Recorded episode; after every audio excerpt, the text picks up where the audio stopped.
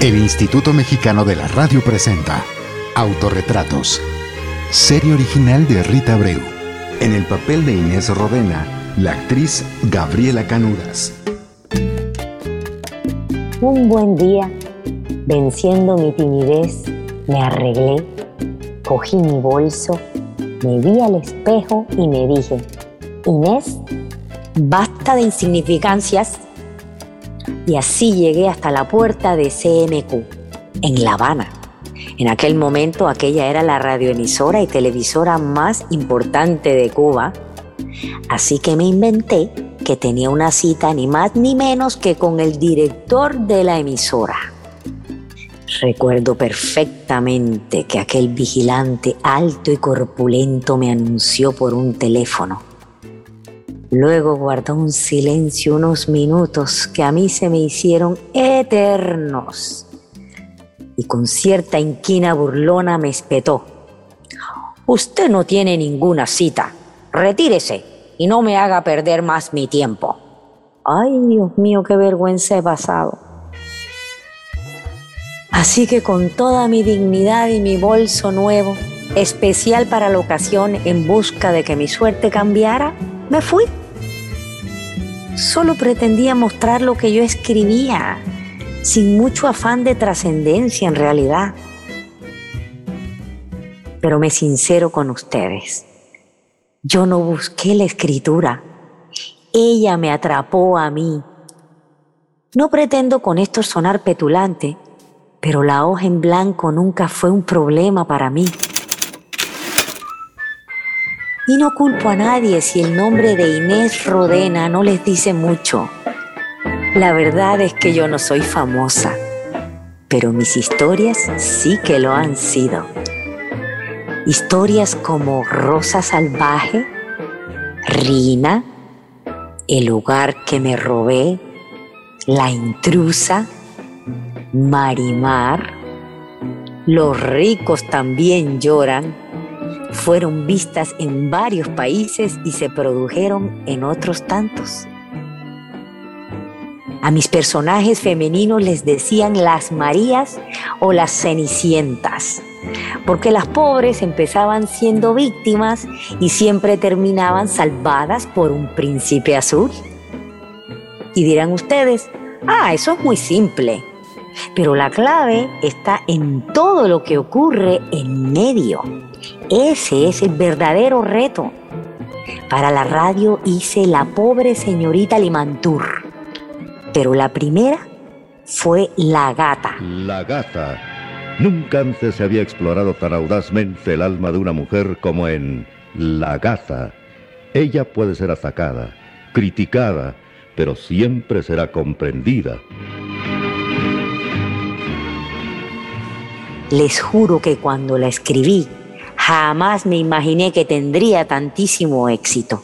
El señor Suárez ha estado esperando durante todo ese día una llamada telefónica del licenciado Ortega, que patrocina la demanda contra Pablo Martínez Negrete. Y cuando la hora es casi inhábil, el teléfono del señor Suárez recibe una llamada. Le tengo un especial cariño a esta versión mexicana porque contó con un excelente elenco y por la dirección y adaptación de Carlos Chacón Jr. La transmitió la XCW y sus repetidoras en todo México. Por eso todo el mundo reconocía estas historias. Gracias por la amable atención del mejor auditorio de la radio, esperando contar con ella diariamente a la misma hora en una nueva serie. Muy buenas tardes.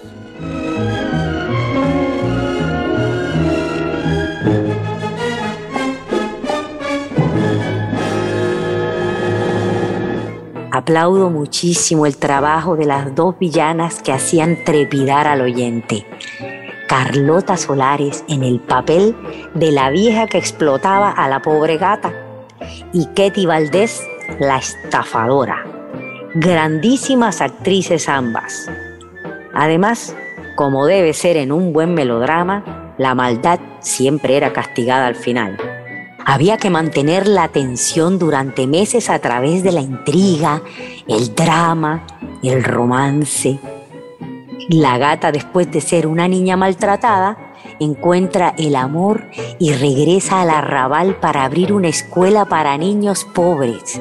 Por eso el galán Julio Lucena le dice a su amada Amparo Garrido en el último capítulo. Renata. Mi amor. Valió la pena sufrir mucho, ¿verdad? Creo que sin el dolor nuestro amor no habría crecido tanto. Nuestro amor es inmenso. Lo es, mi vida. Lo es. No podemos compararlo con nada. Oh, te amo, Pablo. te amaré siempre.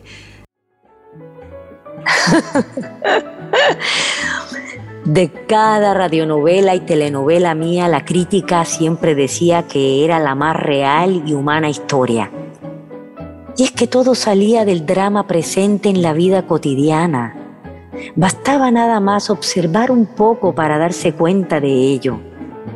Y es que antes de ser guionista de novelas para radio y televisión, fui enfermera y no se imaginan la cantidad de vivencias que todos los pacientes me contaban. De ahí fue de donde salieron varios culebrones.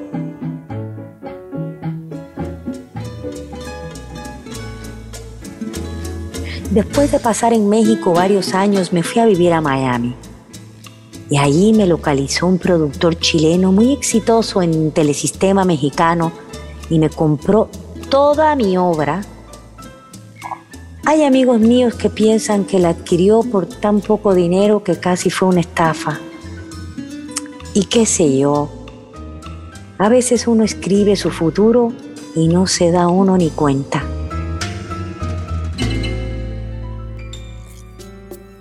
Inés Rodena nació en Cuba en 1905 y murió en Estados Unidos en 1985. Sobre su vida poco se ha dicho. Sin embargo, su obra sigue vigente en la pantalla chica y en el recuerdo de quienes la disfrutaron. Inés Rodena, presente en los 100 años de la radio. El Instituto Mexicano de la Radio presentó Autorretratos. Serie original de Rita Abreu. Guión, Rita Abreu y Daniela Jurado. Producción, Carolina Valle. Agradecemos a Radiopolis y Radio 620 el habernos permitido para la realización de esta serie el uso de sus acervos sonoros resguardados en la Fonoteca Nacional. Grupo Imer. Somos Radio Pública.